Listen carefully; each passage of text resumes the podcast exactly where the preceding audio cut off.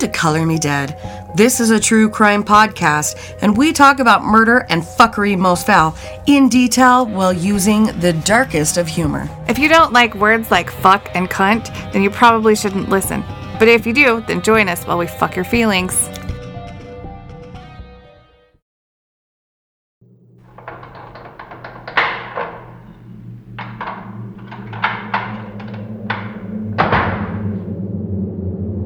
This is the Bleak Shop Killer speaking.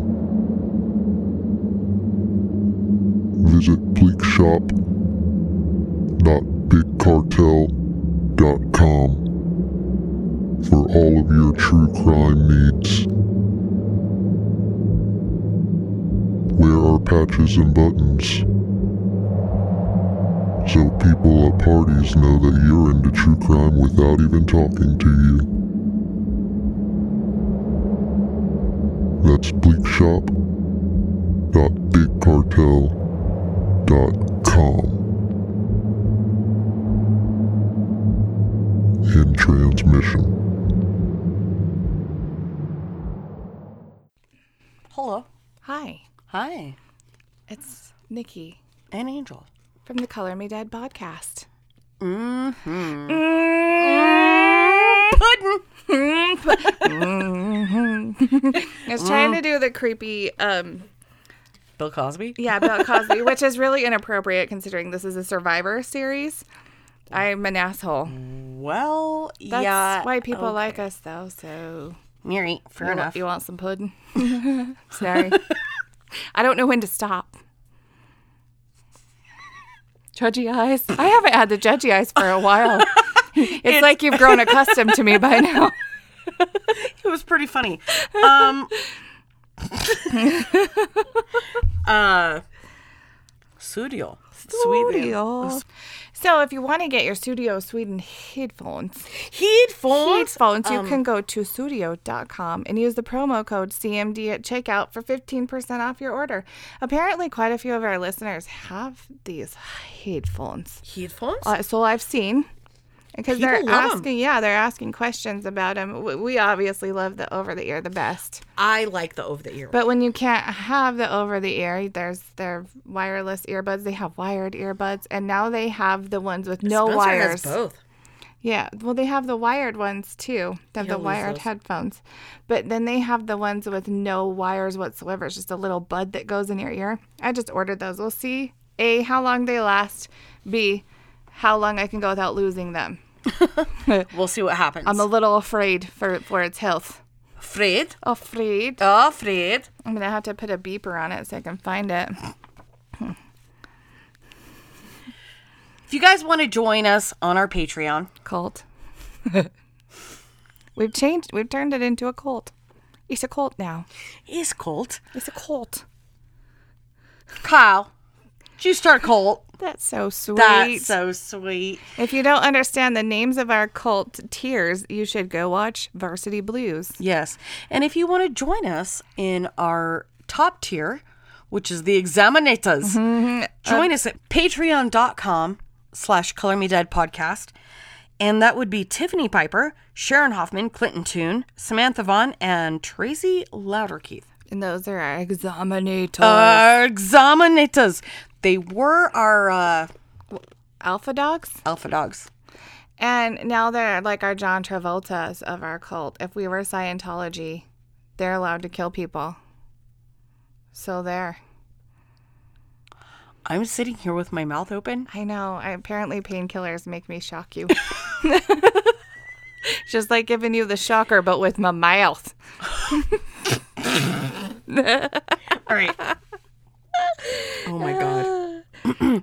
Go to the Bleak Shop and check out their serial killer swag because they sent us a grip of cool shit. They did, and there's um. You just heard their ad. I can't talk. You just heard their ad before this, and they are Come on, mouth. I know. Make the fucking words. Make the words. and they have really good prices. Everything is at a good price. Keep promoting them so they can make more shits. Yes, and they sent me some great buttons that are going on my buttons that are going on my bag. And if you order anything from them, um, send them a picture. If you have a vest or whatever, Yes. um, put it if whatever you put it on, send them pictures so they can use it for advertisement. Anyway, if you want to order, go to Uh, the bleak shop dot bigcartel.com. Yeesh. Yeesh. So yeah, I did heartburn. I'm old. I thought I was It gonna bear it. fucking hurts. Yes. so anyway, we're on part three of our Survivor series. These are very fucking heavy this week. We did we packed you full. Not that any of them ever weren't, but we packed you full of four stories that are insane. So fasten your seatbelts. There may be triggers. Our first um, our first story has to deal with ch- child It's sex child abuse. So, Yes. Joe, and sexual abuse. We're sorry, Joe. We love you, but we're raising awareness, and I know that you have our back on raising awareness. yes. I'm to cry. I know this God, one. This it one got me. me. I will start it. Um, this I'm not 100% sure I can read that. no, this story comes from a listener named Vanessa. It, um, sorry, I already said that, but we want to warn again that there are triggers in this story. It starts off saying, I need to begin the story by telling you that my mother is di- a diagnosed sociopath. I say this not to excuse anything she did, but perhaps to point that she was psychologically unable to behave differently. At the age of five years old, my mom began having an affair behind my dad's back. My dad was a hardworking man, and I only really remember seeing him on Sundays. He took us to do something fun, and although he was a traditional and old fashioned in his views about traditional gender roles, he was loving and caring, and he knew he had no knowledge of the earlier trauma in my life until I told him as an adult. How sad.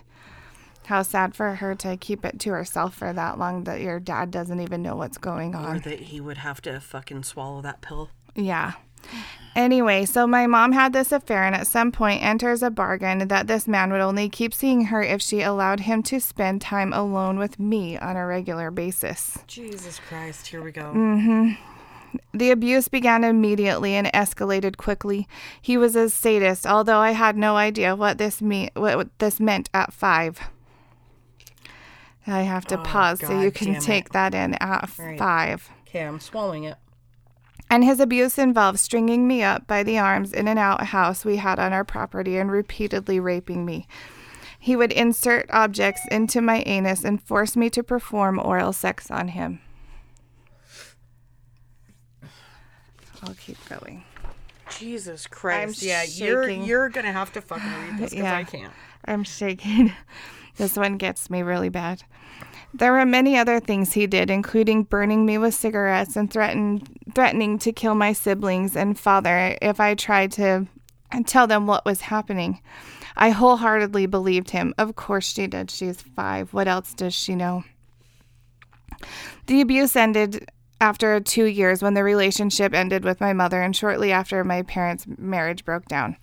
It was the 80s and it was usual for children to stay with the mom, and although my dad did try to fight to get custody of us, he was unsuccessful. Fast forward to teens, and my mom had married an alcoholic. So she remarried an alcoholic. She goes from this, what seems like a traditional nice man, to an alcoholic after her affair with fuck, fucky fuckerson. I was living a life totally without boundaries, free to come and go as I pleased at 13 and learning about the world from what I taught myself. I was raped at 13 in a drunken haze. But by then, my self esteem and expectations were so damaged, I didn't even really think there was anything wrong with it.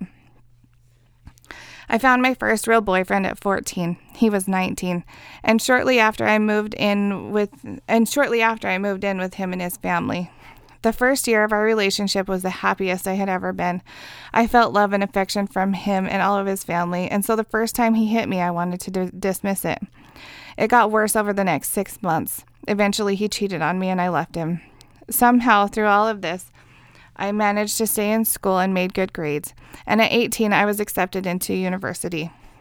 uh, there, although I did well academically, I started working as an escort.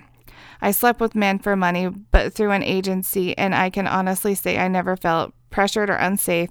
I guess, uh, I guess what you, good Jesus, I guess what it was. I guess you could call it a high class agency. I knew what I was trying to say, but I couldn't read it. Well, I mean, at least she was safe. Yeah.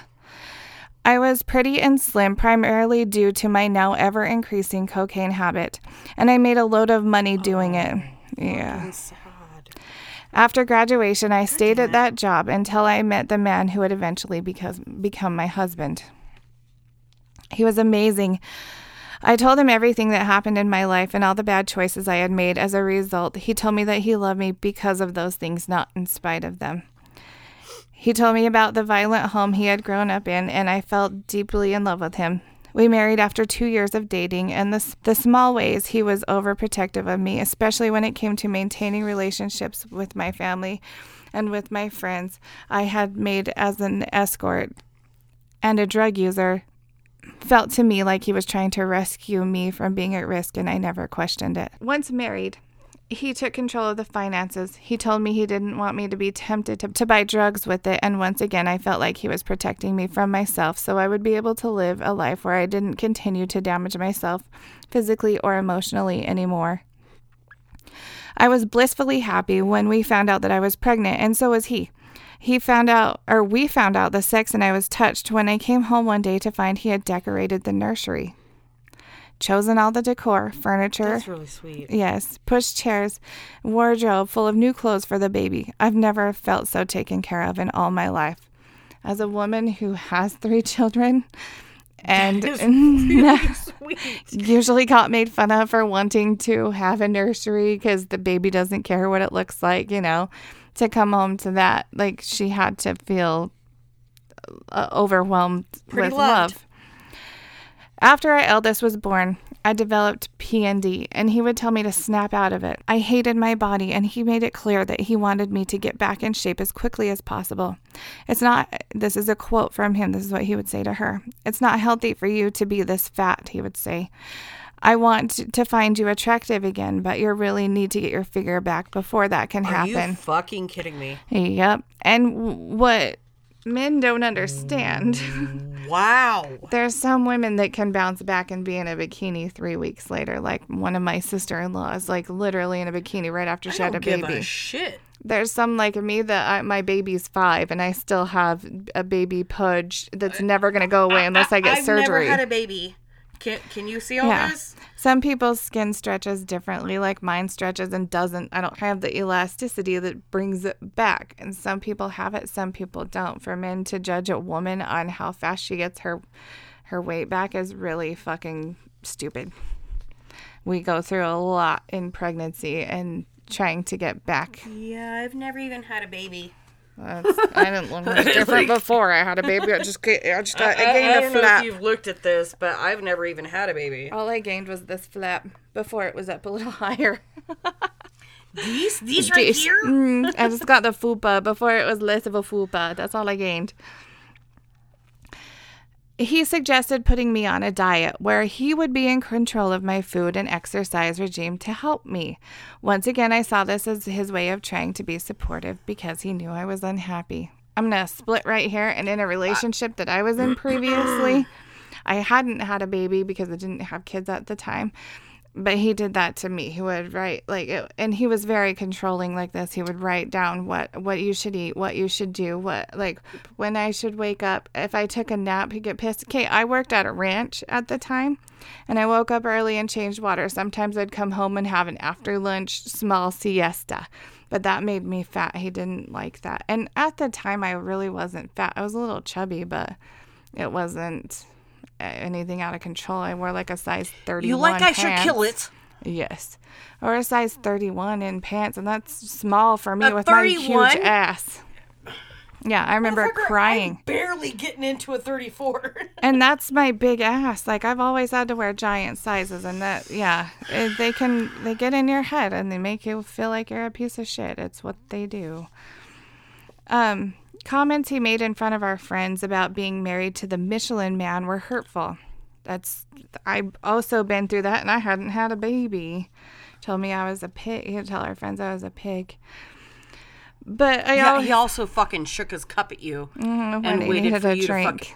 to. Yeah, I can relate to this way too well, and I hadn't had a baby, um, which doesn't matter. I can just relate to it completely. I never questioned it.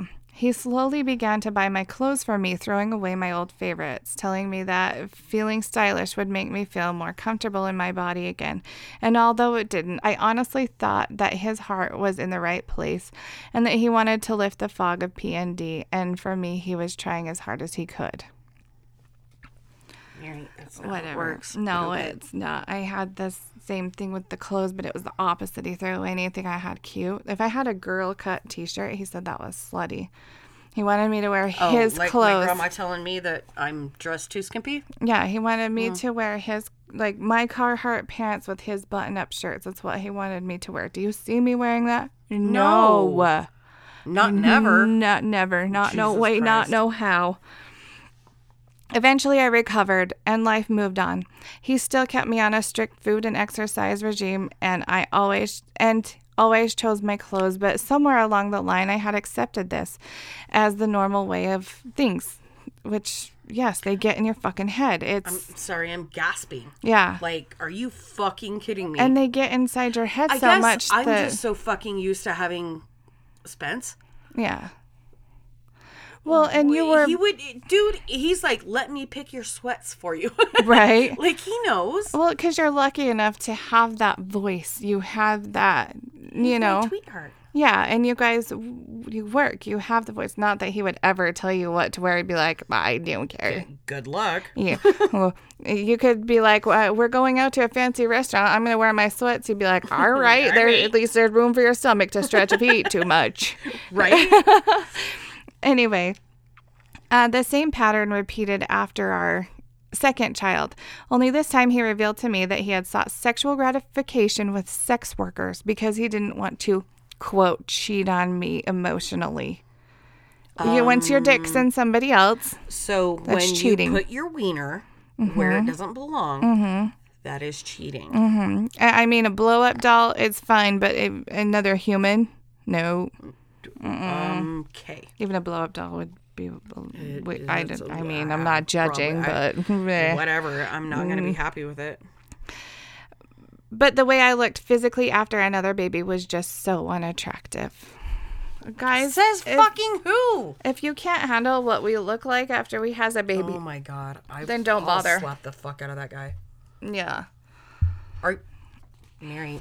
Keep I wish reading. we knew his name. I feel like he's another Mitch the bitch. Mitch the bitch. Mm-hmm. Oh my god. I was, of course, devastated, but I thought he did so much for me to try and make me feel protected at all times, or t- make me feel protected all the time that over time I could forgive him, and I did. Each time he took a tiny piece of control away from my personal decisions. He would always present it as protecting me or loving me, and I so desperately wanted and needed to be loved that I never questioned it. The first time he hit me, I can't e- I can't even remember the reason, but he seemed to be devastated by what he had done. He just sobbed into my arms, and he had obviously been damaged by the violence that he had experienced in the hands of his father as a child, and he didn't want to be that person. Then don't fucking do it. Exactly. God. We agreed that he would go to the doctor and ask for help. He went alone, telling me it was too painful to discuss in front of me, and he says he was afraid that they would stop him from being able to see the children. He told me that he had been assigned to anger management classes and given antidepressants. I didn't know that at the time, but it was all a lie. Supplies. Yeah, I wonder what sex worker was his Uh, doctor. doctor. Finger quotes. Did she dress like a doctor? Did you call her Dr. Love? No, fucker. From that point on, both the violence and the coercive control escalated. Um, I wanted to help him through it. I had been through so much trauma as a child that I understood how it could affect you as an adult. And I believed he had done so much to save me that the least I could do was stay by his side whilst he worked through the damage caused by his own trauma. Soon I was a prisoner of my own home. I fell pregnant with our third, and he decided I should give up work because he didn't want me to miss out on being there for the children. He would remind me frequently about how my mother had been so uncaring and that we that we didn't want that for our children. But he told me that going through his therapy had brought up all these feelings of abandonment and he would and he would want to know where I was and with whom at all times of the day I thought I was helping him. Throughout my third and final pregnancy, he would regularly beat my arms and throttle me, screaming and Holy shouting. shit. Yeah, screaming and shouting abuse at me, telling me I was a sociopath like my mother, and I kept trying to convince myself that this was the pain of his childhood coming out and it would all soon end. Oh, honey. Mm-hmm. Jesus, fuck. No. The final straw came when our third child arrived. He was screaming at me again for my disgusting body, telling me nobody could expect to want me to to want me looking the way I did and that he hated me. I'll fucking kill him. He went downstairs and came back up with a butcher's knife, screaming about how he was going to kill me. I clutched my six week old in my arms and begged, begged him, for the sake of the children, to stop, but he wrenched my hair back and began to push the knife to my throat. At this exact moment, my eldest, who is seven by now, walked in and said, Daddy, please, please don't kill my mommy.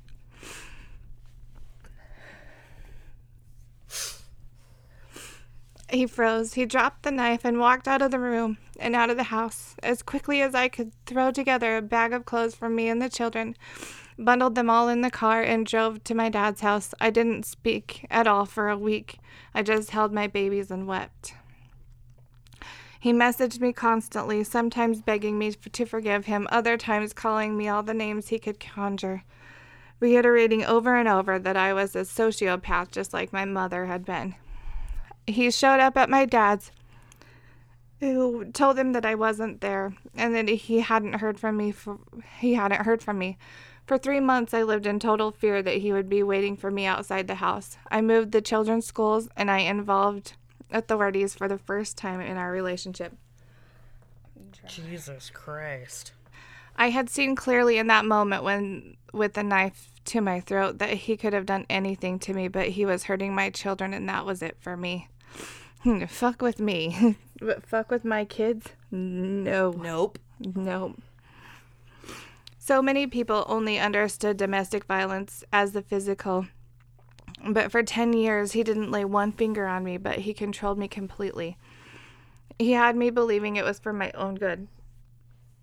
Even if I began to question it, he would gaslight me, making me believe it was me who was crazy, convincing me that I was the unsupportive wife that had taken in a that he had taken in a whore and a drug addict and he had loved me anyway telling me that I had let men take advantage of me from the age of 5 and all he was trying to do was protect me and I couldn't even be grateful for that. I tell this story in the hope that other people who are in relationships where they have slowly allowed their partner to control every aspect of their existence will realize that a person doesn't need to lay a finger on you to be abusing you. If you recognize this in your own life, please reach out for help anywhere you can. I, in a happy ending, I am now. Her happy ending makes me so happy. You'll see why. in a happy ending, I am now through therapy and and love from family and friends finally truly happy. I live alone with the children. I don't need a partner, although one day I may want one. But there is life after abuse and there's hope after there is help. She's strong enough to know that she didn't have to go to another man to be happy. You still have me. The next story comes from Val, all the way from New Zealand. Some names were changed in the story. This is a case of mental abuse from a friend, and I'm sure that many of you have been through it, just didn't really think of it that way. This is a bit of an unconventional abuse story and survivor story in that it doesn't involve family or a spouse, it involves a friend. I think it's important to highlight stories like this because before it happened to me, I didn't imagine that such things were possible. It's never it's never covered in the media and even when I was going through this, so many people told me that friend friend abuse doesn't exist and that I was just overblowing a situation. Anyway, on with the show. When I was 19, I got accepted into film school. It was there that I met Abby. Abby was there for art department and I was there for editing. We clicked quickly, having the same taste in music and movies, and soon I started driving her home from school before heading home myself. To give you a better idea of distances, this is important later. Auckland, is that how we say it? Auckland mm-hmm. Central has a North Shore, accessible by the Harbor Bridge and the mainland area. I lived in the mainland suburbs, and Abby lived on the shore. Our school was on the shore as well. It took me about 30 to 45 minutes to drive to school every morning, depending on traffic. And Abby was about a 15 minute drive from school and an hour walk. She didn't drive. Our school program lasted a year and it was incredibly full on. Everything was hands on rather than theory, and we fell fully into the course. Rarely seeing anyone outside of the school because we literally had no time. Our f- friend group within the school was our entire life for that year. It's like us with podcasting. Uh-huh. If you're not me or Angel, we're not going to see you. After we graduated, I went on to work in the industry as a digitizer, the lowest rung in the editing ladder. And Abby took jobs here and there, being art department for music videos. We remained friends. We found our connection and our mutual misery when it came to the world. We didn't have what we wanted. We didn't like how our families treated us. We didn't have the jobs we desired, and we were depressed, clinically and medically diagnosed with both. Yada, yada. In short, we were sullen teenagers together, even as we entered our 20s. It was good to have someone complain to complain to and to relate to and someone to understand me. I've always been a shy kid, and the friends I did and do have came after a long time trying and held because I was loyal to a fault. When I love someone, I love them.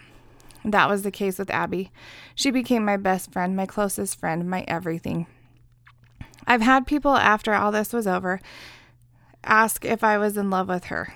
And I think, in a way, I was. We were never romantically or sexually involved, but we were very close and intimate as friends are. We did everything together. We went on road trips and slept in a on and slept on the car. We had lunch together every day. And even if I had to drive across town to see her, she would sit on my overnight shifts for digitizing and keeping me company. After a while, my mom started hinting to the fact that our relationship wasn't healthy. I didn't listen, of course, brushing her off as my mom is annoying and she does what she does. And continued as I was. It's the only Oh, and continued as I was. It's only later that I started to see that she was seeing the warning signs of abuse. Abby had always been prone to panic attacks and overreaction. About a year into our friendship, after film school, she started to call me to pick her up whenever she had one. I would get calls at 2 or 3 in the morning demanding I get her because she didn't feel safe. Remember the distances? I would drive half an hour to get her, then to McDonald's or Denny's, because they were the only places open in Auckland after 7 p.m., to comfort her. Sometimes I wouldn't even get home till 7 or 8 that morning. These calls got more and more frequent. She would ask me to stay the night. She wanted me to she wanted to stay the night at my house, even though my mom didn't approve. This is when I realized she started to isolate me. She would ingrain herself in my existing friends group, friend groups hang out together, and when we got home, would tell me that my friends didn't really like me. That someone was at, was acting stuck up or that they didn't understand my feelings like she did. More and more of this happened. At the time, I was living with flatmates in a fairly odd house near the city, and I had started attending university there. Abby suggested that one of my flatmates and I move in with her and another person to a newer house, farther from the city but closer to where Abby and I worked. I had gotten her a position at my job. She was convincing enough that my flatmate and I agreed, and within a few weeks, four of us were settled in a tidy two story house the, in the good part of the bad part of town. you know, Yeah, you know. the good part of the bad part. It's better than being in the bad part of the bad part. That's no good. Things seemed to be going well after a while, but then took a very steep, very quick downward turn. Firstly, Abby convinced me to give up my larger bedroom for the tiny ones downstairs so she and another one of the flatmates could have more space in the house.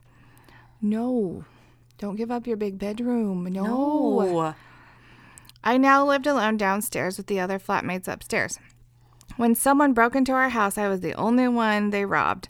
And I still can't sleep with my back to the door, regardless of what room of the house I'm in. God.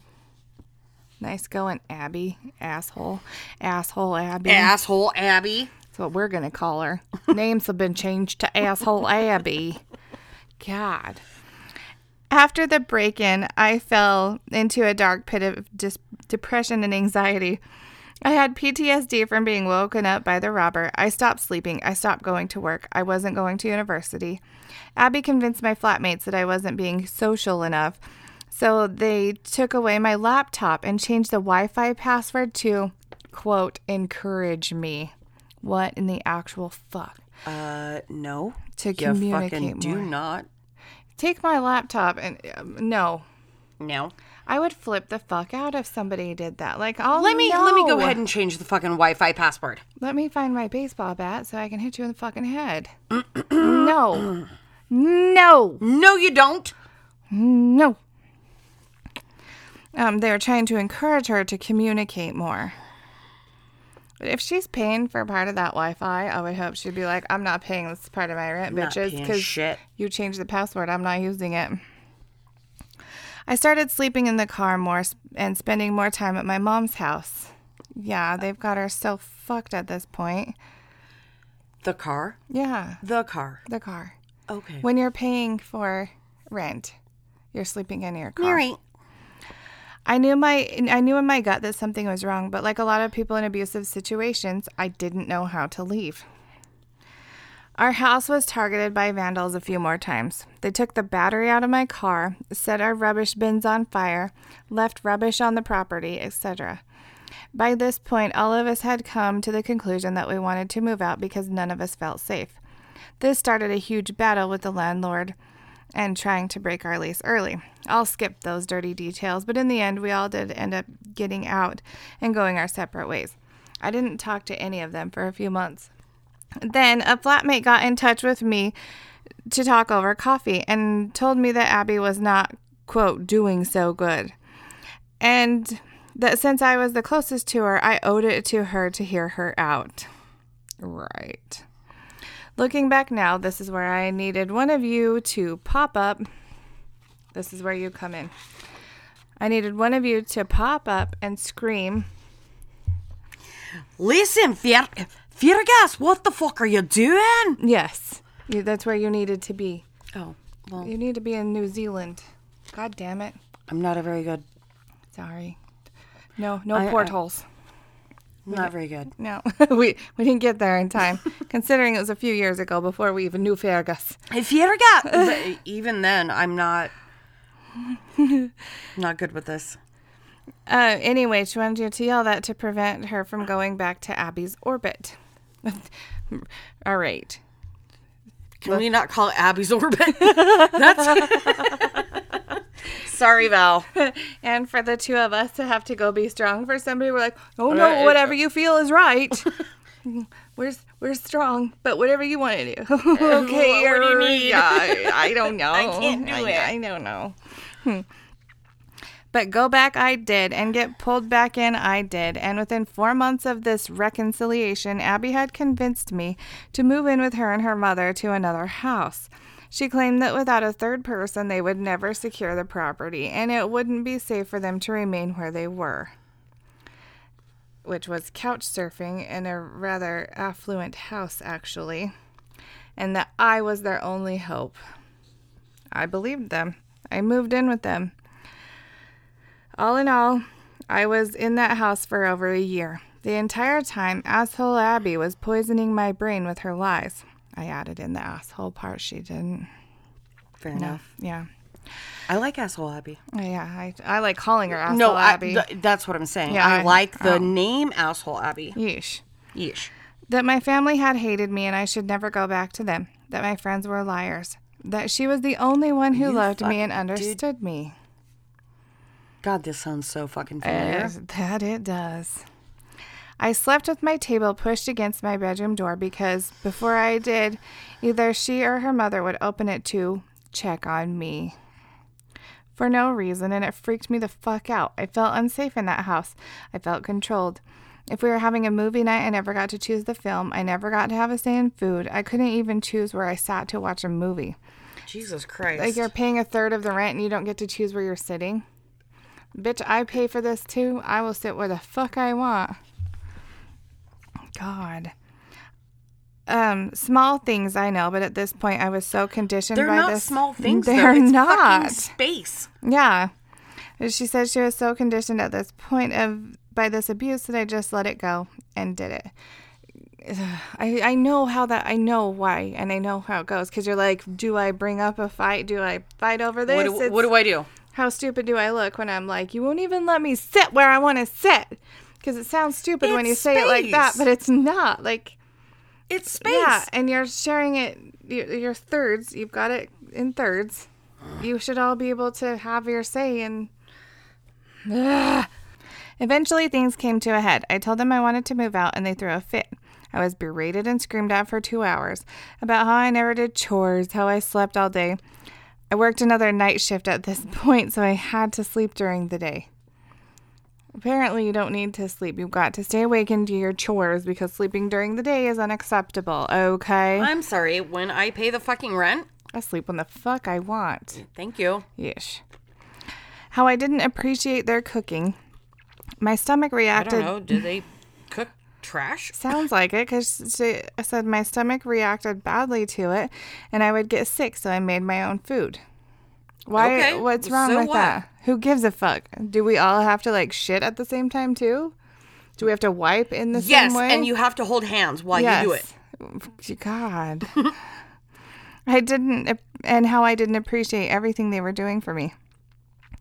Abby, I'm sorry. What? What were they doing that was so magnificent? I that's what I'm wondering. Like, did they shit golden eggs? I don't know. Glitter. Glitter. Glitter. Glitter everywhere. Abby started at me with tears in her eyes and asked if I didn't love her enough to change for her. Oh my god. I told her I didn't. Good, Good. for you. Go, Val. Go fuck off with that shit. Yeah. Do you not love me enough?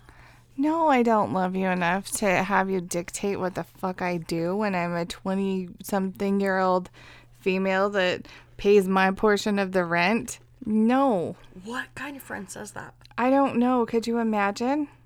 Could you? Could you? Could you imagine? Yes, I could. You oh, could, Oh, well, all right. We're not going to get into that. but we could. But we could. I gave them official notice that I was moving out in four weeks. They ripped it up. I asked What? to. They ripped up her notice. Who does that? You didn't want her to leave? All right. Children. Yeah.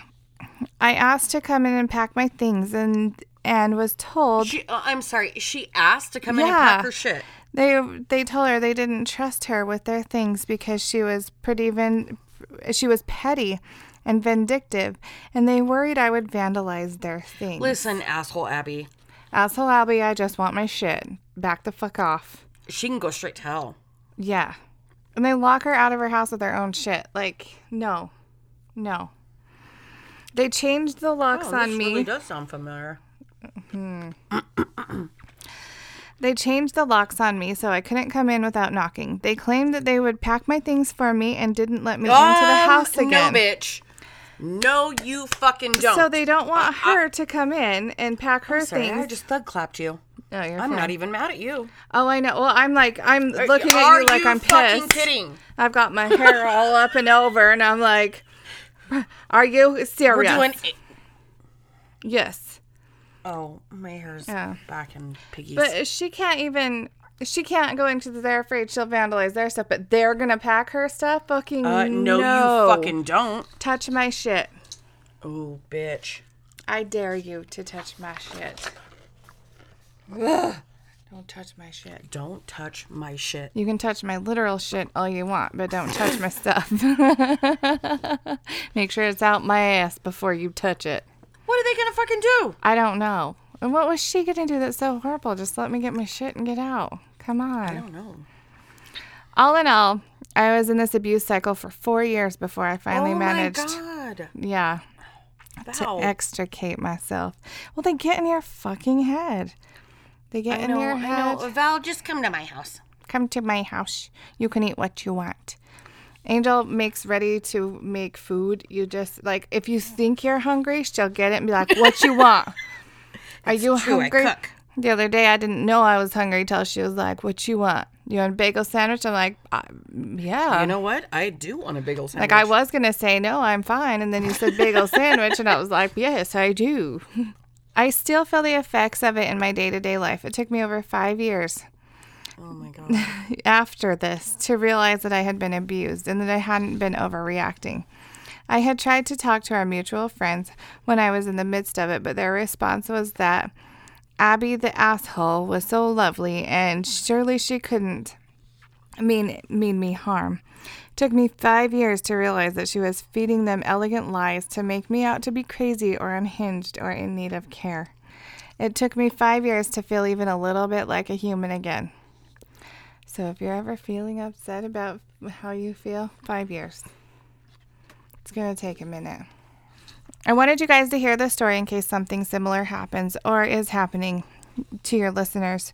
Friend abuse exists. It fucking does. It really does.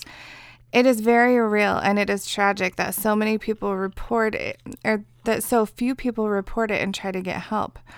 I didn't know I was being abused because I thought friends couldn't abuse friends. We weren't in a relationship. We, we, we weren't in a relationship, so surely she wasn't abusing me. Yeah, you are. A friendship is a relationship of sorts. And yes, it can be abuse. But she was. She was, and she did it systematically for four years, and my suffering was legitimate. Yes, it fucking was. Yes. It very much was. I've since moved on and haven't seen or heard from Abby asshole since I ran ran Asshole from Abby. asshole God, Abby. get it Sorry, right. fuck, A- asshole Abby since I ran from their home. But I still I still worry that I will run into her in the city or attend a movie that she will be at or a fan convention. When I think about her, I feel ill, but I survived. I am here. Thank you both for all you do for the community you've created. Aww. That gets me every I time. know. I'm like, oh god damn. For your openness, for your Sorry, I'm kindness. eating goldfish. I know she's eating goldfish, and I'm like about ready to cry again. Jesus Christ. For your kindness and your amazing sense of humor. So much love. So much love your way from Kiwi Land. Hmm. Today is the day. Today is the day that you people want, finally uh, broke um, me. Our next story comes from one of our listeners that I absolutely love, but she wanted to stay anonymous, so I'm going to call her Lala. I feel like that's an amazing name. How about you? Lala. Can we call her Lilo? Lilo. Lilo. Lilo or Lala? Lala. One of them. That's what we're going to call you. Lala. When I when I was 6 years old, my mom and I moved to Oklahoma. We moved to a community just outside of Tahlequah, I think is how you say it. Point it. I don't know what the fuck that is. Talica. I don't know how you say it. Oklahoma. I didn't understand then, but I do now that this place was a compound and these people were a cult. when I was talking to her today, she gave me the name of the cult. Let me look it up. Are you serious? Mm-hmm. Holy shit. It is. It's called the Sparrowhawk Village. Are you fucking kidding me? Dead oh my serious. god. Okay. Yeah. They were always very controlling of the children and young adults. She worked evenings. The leader of the quote church, whose name was Joseph, would watch all of the small children while the parents were away. familiar. Red alert, red alert. Mm-hmm. It started small, like he would have a sit on his lap. He would tickle me, and of course I would giggle. I never really, I never realized because I was six that this was sexual. One night, my mom had to work a double shift and wouldn't be back until after midnight, so I stayed at his house. When it got late, he told me it was time to take a bath and get ready for bed. He drew me a bath and he undressed me and helped me into a tub and began to wash my back. He started, Fucker. yeah, he started washing my chest and then put his hand in the water and started touching me and tried to put a finger inside me. Oh my fucking god. Mm-hmm. I right. started to cry and he got mad and drained the bathtub. He told me if I didn't stop being bad, he would tell my mom. That night, my mom came and got me because she got off early. I told her what had happened and she confronted him the next day. She threatened to go to the police. Unfortunately, he unfortunately she didn't, and that wasn't until years later that I understood um it wasn't until years later that I understood that because of this, we were forced to leave. It was a good thing, but I didn't understand. Mom has some friends in town, and we stayed with them until we could get a place. Fast forward two years. I'm eight, and we're still in Taliqua, Talika. I don't know. Sorry, we we are good at fucking names up. That's what we do. My mom started seeing this much younger man named Brian. He was 19, and she was in her early Holy shit, 30s. what the fuck are you doing, Mom? I don't know. Like, you're raising a fucking another child? Okay. Yeah. right, Sorry. He eventually moved in and he was great. He treated her good and he paid the bills and everything was great until he started molesting me. Hmm. Can we fucking not? I know this is so this makes God it damn it. so scary for single moms. I mean, we've talked about it before. There's the guys that look for single moms to marry them just to molest their children. It's scary. On my ninth birthday, my mom had to work a night shift and my brother had been in trouble and he was institutionalized, so it was just us. We were watching the X Files and he pulled me closer to him on the couch. I didn't think anything of it when he kissed my cheek because, like, I do that with my kids, cuddle in with me and I kiss your cheek, you know, I cuddle with my little boy, even though he doesn't want me to, but don't think anything of it. Yeah, but, But- his mother. Yeah. But from there, he started rubbing my vagina. I told him to stop, and I got mad. He pushed me on the floor, he held me down, and raped me on the cold tile. He made me swallow his semen. At nine, Oh my god. All right. he made me believe this was my fault. I had a bruise on my cheek and bruises on my wrist from him holding me. From, nine. Yeah, at nine. From him holding them above my head. I told my mom I fell outside, and I don't know at this point that she believed me or what, but she never brought it up again. What the fuck? Sorry, I just fumbled all over those words because I couldn't. You're fine. This continued for about six months, and he would tell me that I was his soulmate, but my mom couldn't know because it would hurt her. Remember, I remember. She's goddamn nine. Mm-hmm. I remember him saying, You wouldn't want to hurt your mom, would you? Eventually, I couldn't keep the secret anymore, and I told my mom, and she tried to press charges, but there was no actual proof other than that I didn't have a hymen. Okay. Before I throw up on myself, Yeah, you've got to be fucking kidding me. I know. There's no proof. You have a child, a nine year old here saying she's Hey, been raped. Hey, you don't have a hymen. But that's the only That's it. proof. And that, I mean, some people Oh don't have them. Fuck. Dude, I could have lost my hymen. riding a horse. But look, it ah. gets better. But I was in gymnastics, so that was fairly common. All they would do is give her a restraining order, so we packed our bags and moved to Arizona. We had been back in Arizona for three years, and I was almost 13, I think. I rode my bike to Whataburger, and, which was only a couple blocks from my house. I was, brace yourself. sorry. Oh, no, You brace. Whataburger. I was You like, got whoa. hungry? I did. Yeah, I did that earlier when I saw it too. I was pushing my bike across the lot, and as I was passing a brown truck, I heard his voice. It was Brian, he said, and I remember it clearly. You're filling out quite nicely, my little girl. So he was in Oklahoma, and he's gone to Arizona. That was. That made me not want that. I'm sorry. That was strange. I lost my place because that He told the Creeps little me girl out. she was filling out nicely. he had followed them from Oklahoma to Arizona. So can you imagine her can you imagine her surprise when she sees him there? She thinks she's safe in Arizona and she hears him You're filling out nicely? Mm-hmm. Are you I dropped my bike and ran back inside. I called my mom and she came with police not far behind. They did eventually find him and he was put in jail. I didn't feel safe there, obviously, and even though I was in therapy, it wasn't helping. My mom decided to send me to live in Arkansas with my dad when I was 14. She thought a new start would be good for me. I resented her. I felt like she didn't want me anymore. I didn't understand why this was my fault. And and I was being sent away, even though that wasn't the case at all. Like she felt like her mom was sending her away because it was her fault, but she was really just trying to protect her. Yeah. Fast forward to 16. I was quiet and reserved, but I still liked to hang out with friends.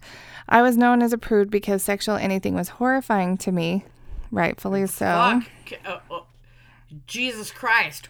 Why would that be weird to you? Yeah. God. and no one knew the truth of what had happened to me. I started seeing a boy named Joey. He was tall, blonde hair, blue eyes. Went to a big high school, and I went to a small high school. He drove a Mustang, and I felt so lucky. We stayed out past curfew, and I had to get home ASAP. I convinced him to leave his friends and take me home. He had been smoking weed with his friends and didn't want to leave, but he did. My dad's house is in the middle of nowhere, and it takes a while to get there.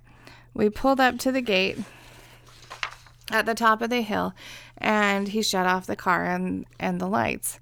He started asking me questions like, Why don't I do things that other girls do? Why don't I let him touch me the way other guys get touched by their girlfriends? Or by the.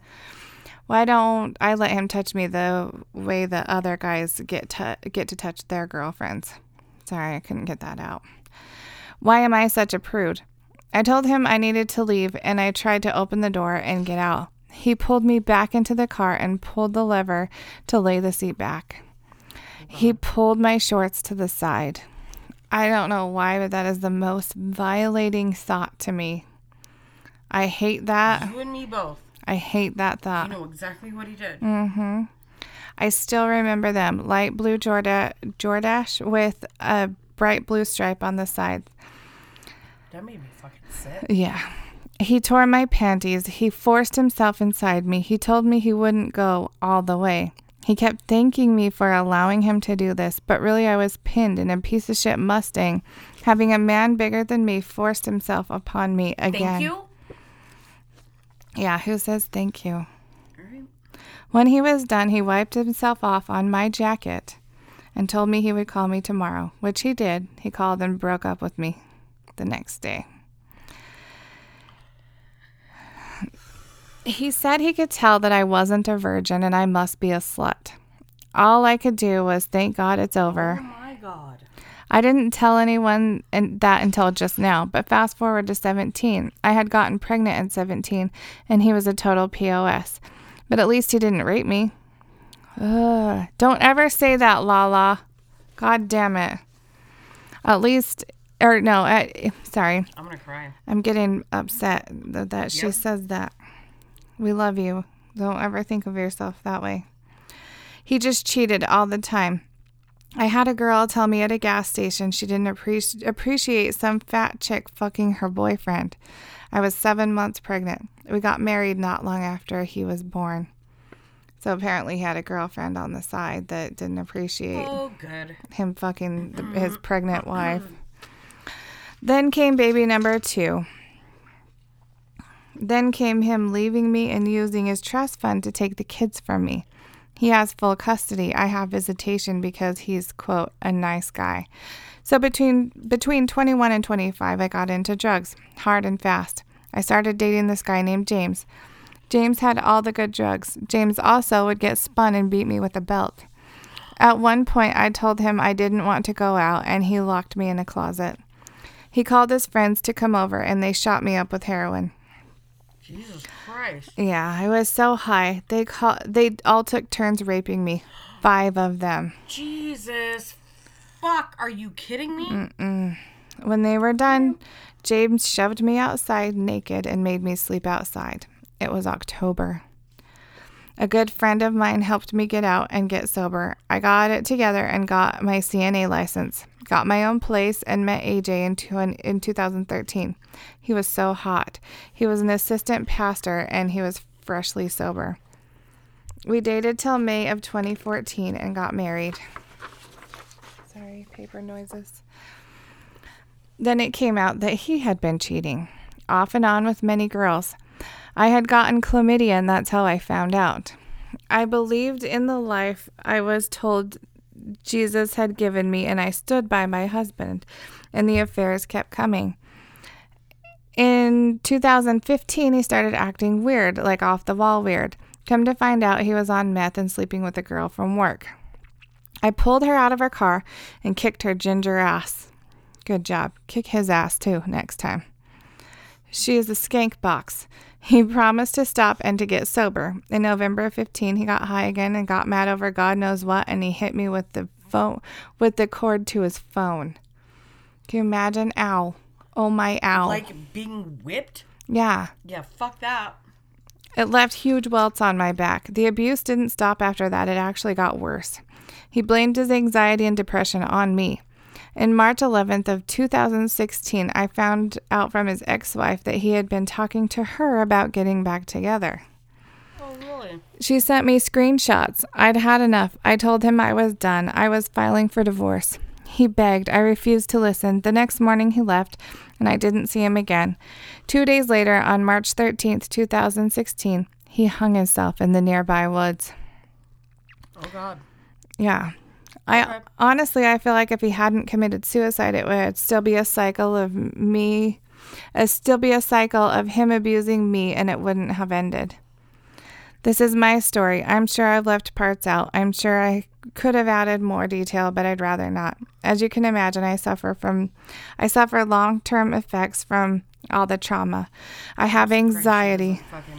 PTSD. She does. That's I have anxiety, clinical depression, and PTSD. I'm a loner. I struggle daily with self self worth.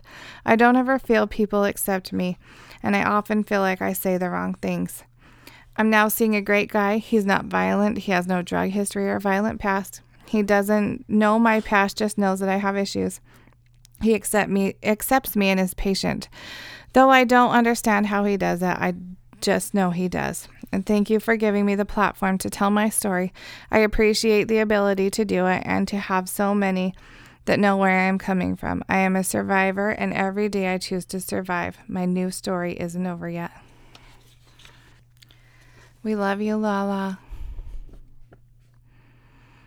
I I like this not only to to send out awareness to people, but this is healing for the people who are telling their stories. Like Kay in our one story with Mitch the bitch.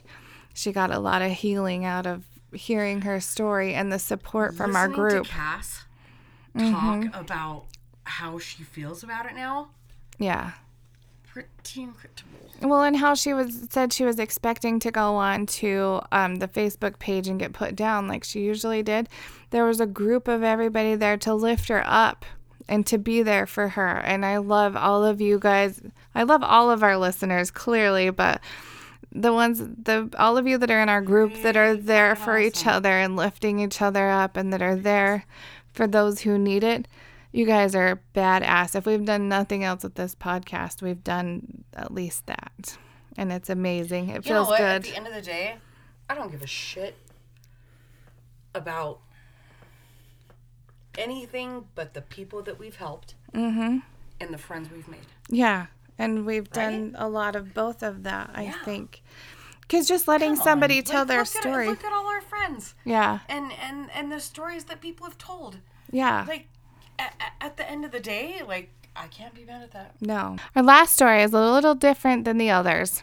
It's from our friend Sarah, and I can't say her last name, so I'm not going to try. She said we could use it, but it's no Brija, no Briga, no Braga. No briga. No Braga, no Bro. I don't know. Sarah. No. Hi, Sarah. we're just going to call her Sarah. Sarah. Because we're Sarah fuckwits. We're fuckwits that can't say last names. well, I am. She wanted to talk about non combat PTSD. It says, Hey, loves, for the longest time, I have teetered on the premise that my story may not be worth telling. But if it helps one person to hear it, then it's absolutely worth it. I'm like most of your fans. I am a person that had a that has been pretty terribly hurt by someone else and find comfort in dark humor and overly inappropriate things. Cheers. Hearing the stories of domestic violence ring true as I am a survivor of rape, physical assault, and mental abuse. I grew up in a crazy home with my brother being my protector from the wrath of our dad.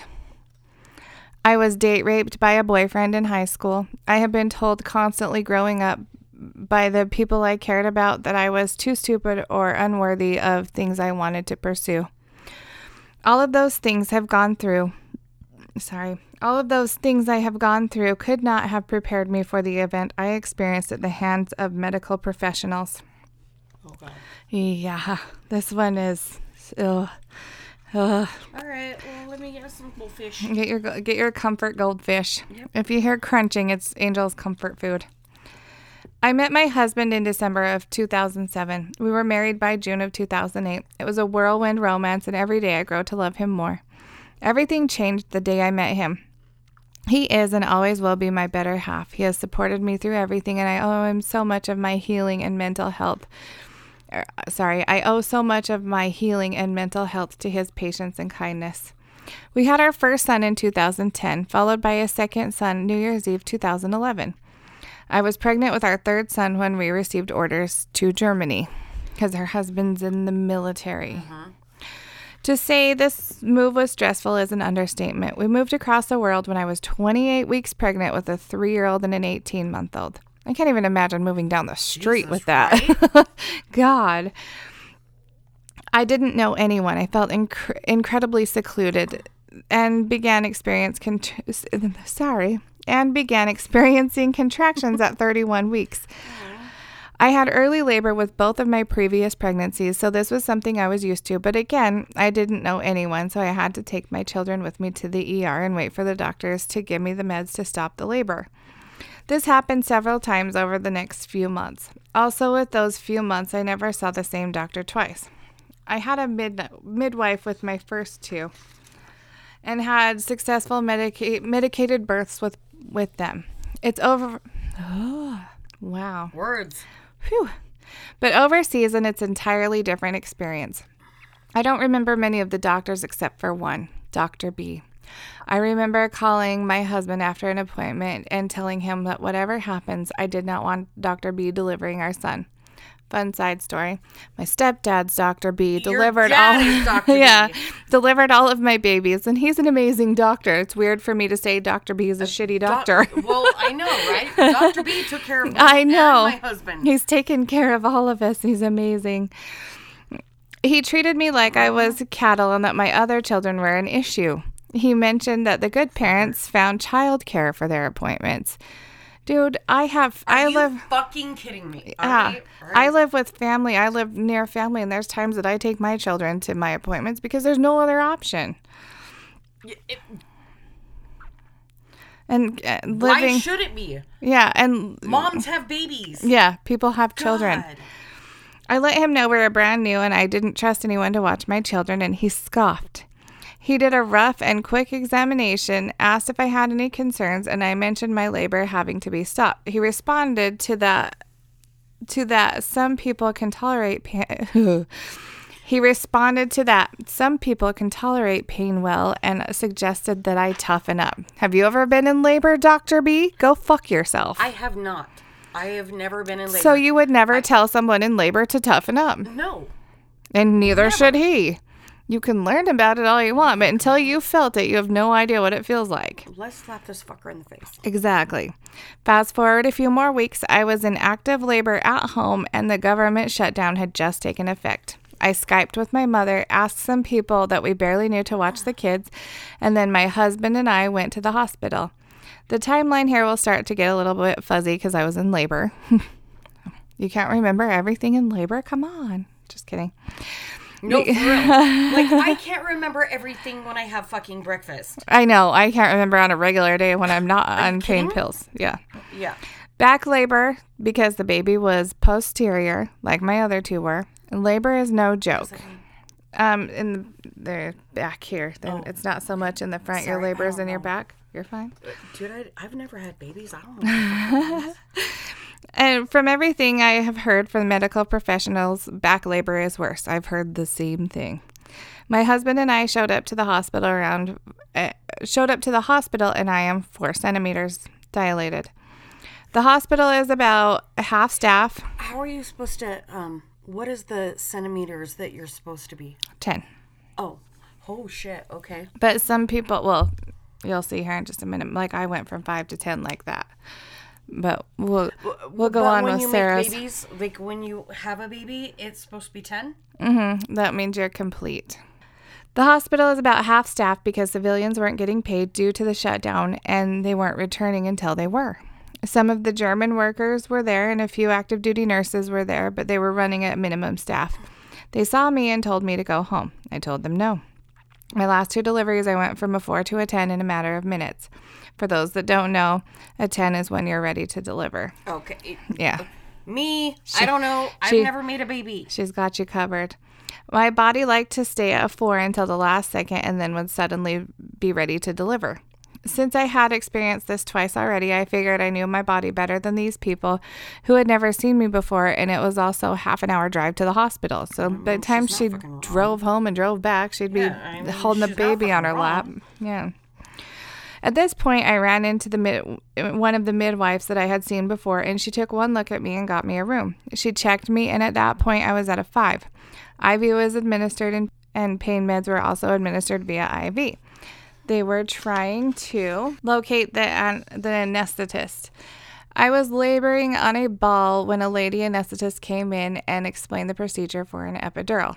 Laboring on a ball means an exercise ball. You're like Oh, sitting on it. Yeah, I think that's what you mean, Sarah. I was like, "Fuck, I don't know, don't man. know I keep means." looking at you for answers. I'll give you I the don't answers. know.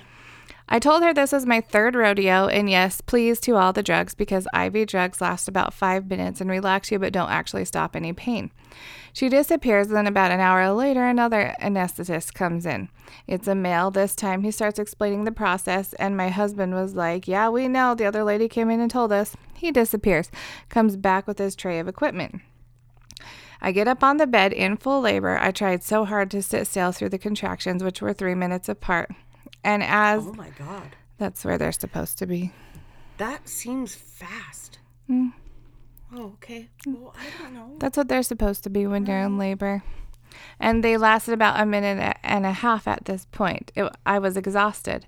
He attempted five times to give me an epidural. Five. In between his fourth and fifth attempt, a nurse, nurse got in my face and told me to stop crying. Otherwise, they would just let me You labor. slap that bitch in the fucking face. She got closer and said, You don't want to do this without meds, right? Then quit moving and let him do his job. Okay. Okay. All right. Just- We're- let's take a minute and talk about how I can't even handle fucking tooth pain. Well, just so everybody knows, when you're having a contraction, it's kind of an involuntary contraction of your whole body. So your whole stomach is hardening up. So you're going to slap in move. the fucking face. yes. Okay. You're going to move a little bit. I had the same, almost the same thing, but my butt was uneven. They tried seven times. There was blood everywhere.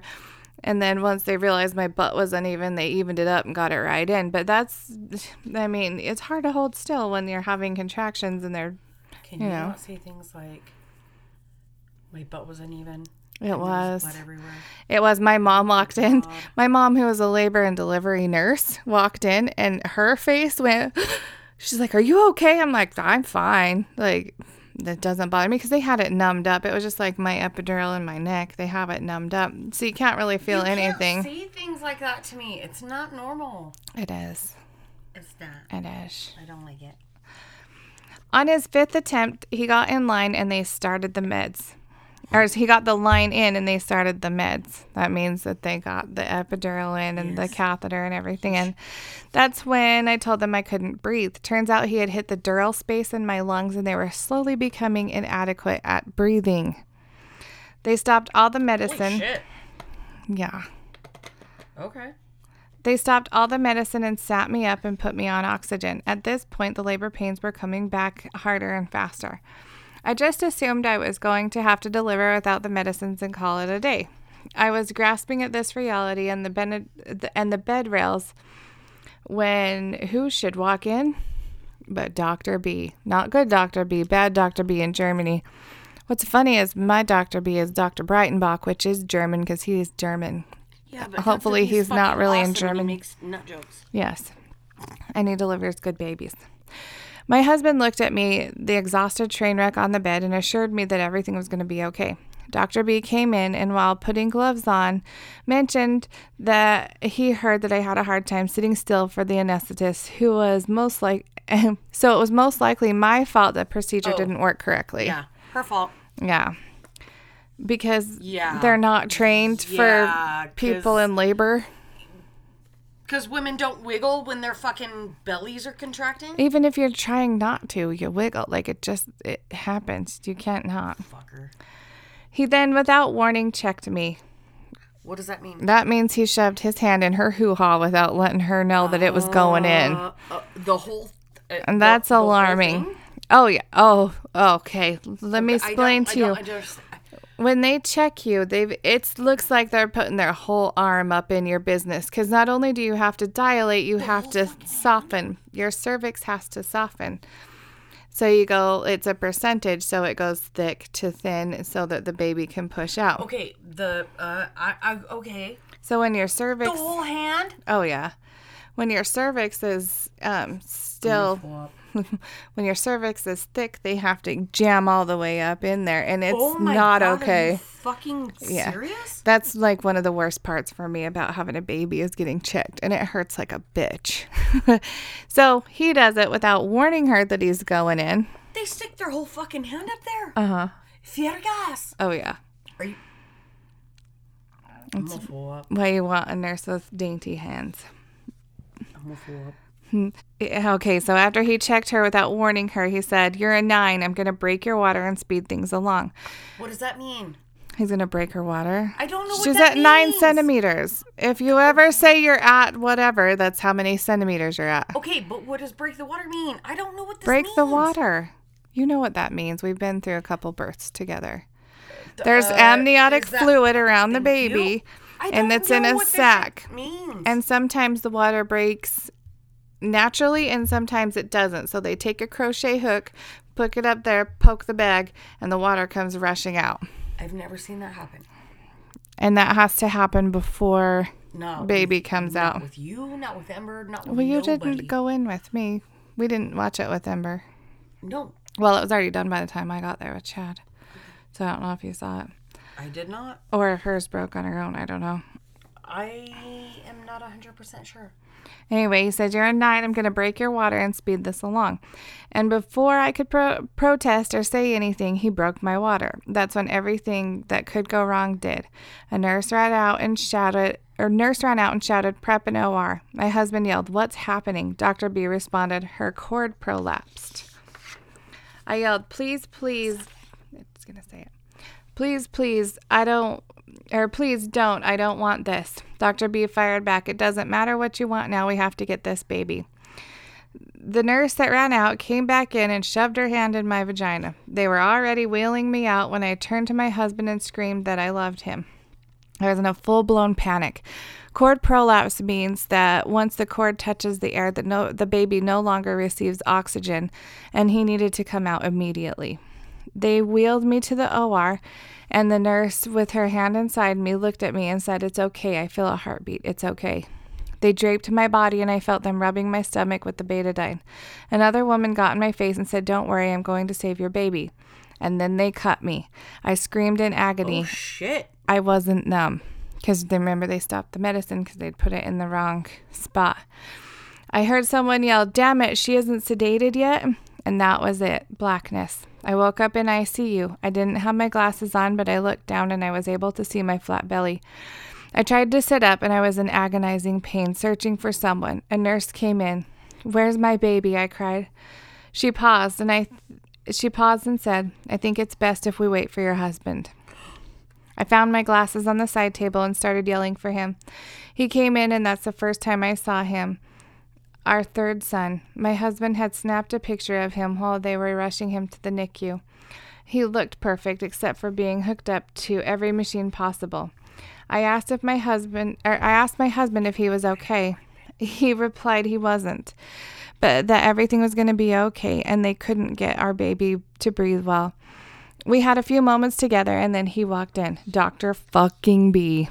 I stitch you up nice and tight in case you want more children. Because Oh, if fuck off. if you Are have you serious? a C-section wrong, a lot of times you can't like it ruins your uterus, and so you can't have another baby. So he just want to let her know. Uh, she said, "I just laid there and aghast." Thanks, but let's see if this one makes it first. I responded. Damn. That's fucking dirty. You'll be able to see him once you're able to walk. We want to make sure there's no permanent damage. I had to get in quick, you know. Good luck. And then he left. They moved what a me. fucking butthole. I know. They moved me to a mother baby unit within the hour. Fucking dumbfounded. Yeah, this gets me. They moved me to a mother baby unit within the hour. I wanted to see our baby, wanted to touch him, wanted to let him know that he was so loved. The nurses at the mother baby unit were amazing. They kept suggesting that I rest and get some sleep, but I couldn't. I had to see him. Finally, my nurse said, Come on, let's get you cleaned up and go meet your son. I had difficulties moving my legs as I had no abdominal muscles to speak of. She and my husband helped me to, into a wheelchair and wheeled me up to NICU. NICU was fairly full of babies, two and three pound babies, and there was my boy, all eight pounds and 15 ounces of him. That's funny. My- That's a big fucking yeah, baby. My third was 813. I I don't make babies, so I make giant babies like Sarah, apparently. Three nurses were around him, and so was every possible machine trying to keep him alive. A short, round woman mm-hmm. came up to me and said, I told you I would save your baby, and smiled at me. My husband said that's when she told me of everything that happened to our son, the procedures they were doing to him, but I didn't hear a word. Apparently, after the cord prolapsed, he went into distress and had his first bowel movement. He then tried to take his first breath, so he, he, inhaled meconium, meconium, which is their first poo, for those that mm-hmm. don't know, and whatever was left in the, of the amniotic fluid. He was born blue with no pulse or respirations. I received the medical notes a few weeks later on what happened, and I read them over and over and over to try to make sense of what took place.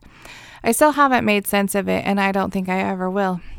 A few days later, I was also in trouble as I had a uterine infection and refused to, to sleep. I was afraid to sleep. I was afraid I would never wake up. I was afraid if I was away from him somehow, I would miss it if something happened to him. And a nurse entered my room one day. That's when she mentioned it might be good to name him. It's better for the grieving process. Who the fuck says that? This nurse. They still couldn't get his O2 stats above 70. I didn't want to leave his side. The only time I would start falling asleep is when my hand was on him and I could feel him struggle to breathe. I was willing him to live. Before we had him, we had a few names picked out, but we agreed to name him John. My husband liked biblical names and I liked presidential names. It was a good compromise. Every time I shut my eyes, I felt the indescribable pain in my pelvis. I couldn't sleep. I didn't want to eat. It wasn't until I held John and nursed him that I felt like I had gained back a little piece of me. Nurses told me that I needed to take care of myself so I could take care of him. I faked sleeping in order to go visit John. His O2 stats went up one went up and one day a NICU nurse came and informed me that he was out of the woods. But I still couldn't sleep. Dr. B's words echoed constantly in my mind and the loss me that it's Dr. B. uh, me too. I can't get past it. Um, and the loss of control and power I once had seemed to be forever gone. We went home and I could still barely walk, and I was instructed to hold the baby and nothing heavier. My other two boys still struggled to understand what was happening with mommy, and I struggled to exist. I began exhibiting uncontrollable fears and flashbacks. I had nightmares daily. I would refuse to sleep, and I went to my six part. I went to my six week postpartum appointment and called to the doctor, and she shrugged it off as typical mother anxiety. Right. What a shithole piece of I know. Okay, all right. Fuck. I, it wasn't until months later that I was in a vehicle waiting to get in line on base that I knew I needed help. I was it was taking longer than usual for them to check IDs and I thought for sure that me and all three of my children were going to die. There there was going to be a shooting or an explosion and we were all going to die. Oh my god, that's a, that's a fucking irrational fear. But Jesus, Yeah. how scary. Yeah. At home, I slept in 45 minute increments and refused to let any of my children out of my sight. I became hyper vigilant in every sense of the word. I needed help. I actually delivered John in a military hospital, the same hospital where soldiers are soldiers are sent to be stabilized before being flown back to the U.S. The same place where people are ha- people have experienced war and everything that encompasses. I refused the diagnosis of PTSD the first the first time someone mentioned it. That's for people who are warriors, I said incredulously. The more I researched, the more I accepted that that, that, that was the case indeed. PTSD is mm. not just for soldiers. It affects it affected every person regardless of age, gender, or race. My husband struggles with issues regarding that day. There's an unspoken bond between him and John. I take daily meds as well as having meds in case of anxiety attacks or flashbacks. It's been four and a half years and it has gotten easier to talk about, but I can't smell isopropyl alcohol without panicking. I can't enter a hospital without my pulse spiking, and I have difficulties functioning with day-to-day things that others might might deem silly. Despite everything that happened, I have a gorgeous family and a good life, and a partner that does love me regardless of my mental idiosyncrasies. It's okay to ask for help. It's okay to not be okay. That one, oh God, being just recently in a hospital. Luckily, I had amazing care in the hospital.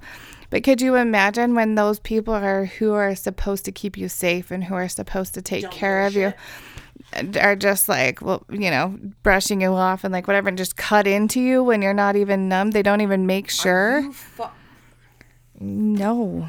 No. Anyway, we want to thank all of our survivors for sharing their stories. You guys are all badasses. and if you suspect child abuse, please do us all a favor and um, go to childhelp.org. There's a place on there that you can donate to.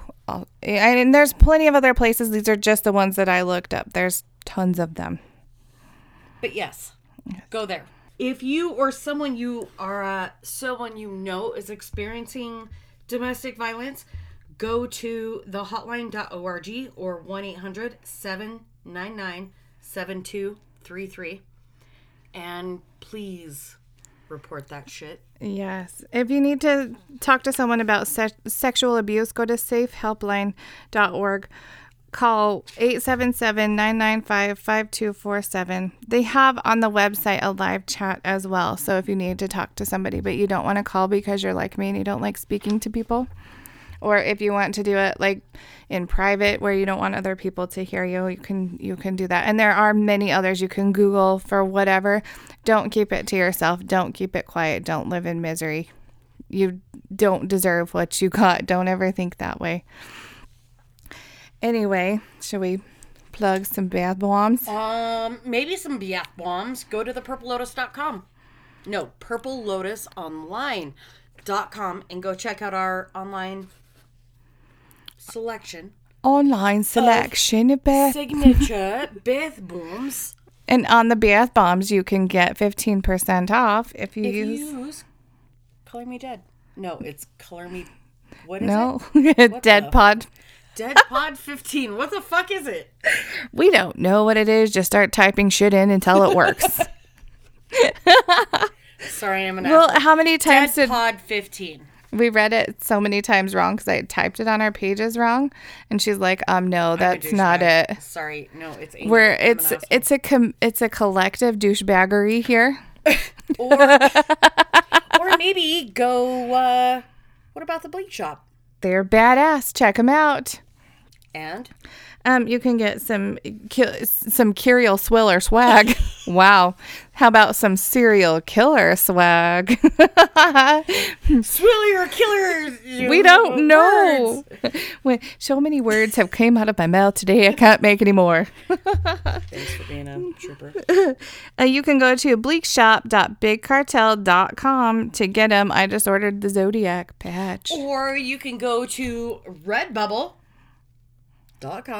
slash people slash color me dead or Threadless. It's Color Me Dead Pod on on Redbubble. Oh, you're right. It's redbubble.com. It's. Color Me Dead Pod on both. Yeah. Red Redbubble is redbubble.com backslash people backslash color me dead pod. And threadless is oh, I was gonna have you read I'm like I'm like, "Ah, you got nothing out of me. color me dead pod.threadless.com. You can check us out on social media. Well, how about we check you out on social media? Check me out. Nikki puts nudes up. Just once a week. Uh, at midnight. Um, you can check us out on Facebook at Color Me Dead Podcast, or you can get Color Me Dead Podcast Group, and also on Instagram at Color Me Dead Podcast, and um, Color Me Dead Pod On Twitter. on Twitter. Tweet, tweet, tweet. That was supposed to be a high pitch, but my, But my we throat also doesn't have work. Nikki. oh, yeah. Yeah. Oh, yeah. Oh goodness. I'm on Instagram at gory underscore Nikki, and I'm on Twitter at eh, at Entune at at At, at Entune. Star Wars. Star Wars. AT-ATs. Oh, sorry. All right. Don't you know what an AT-AT is? Yes, I do, but I didn't at first. I'm like, I don't know what you're doing. So, don't be asshole Abby And stay out of chocolate. and stay out of chalk lines. Goodbye. Goodbye. Seven hours later.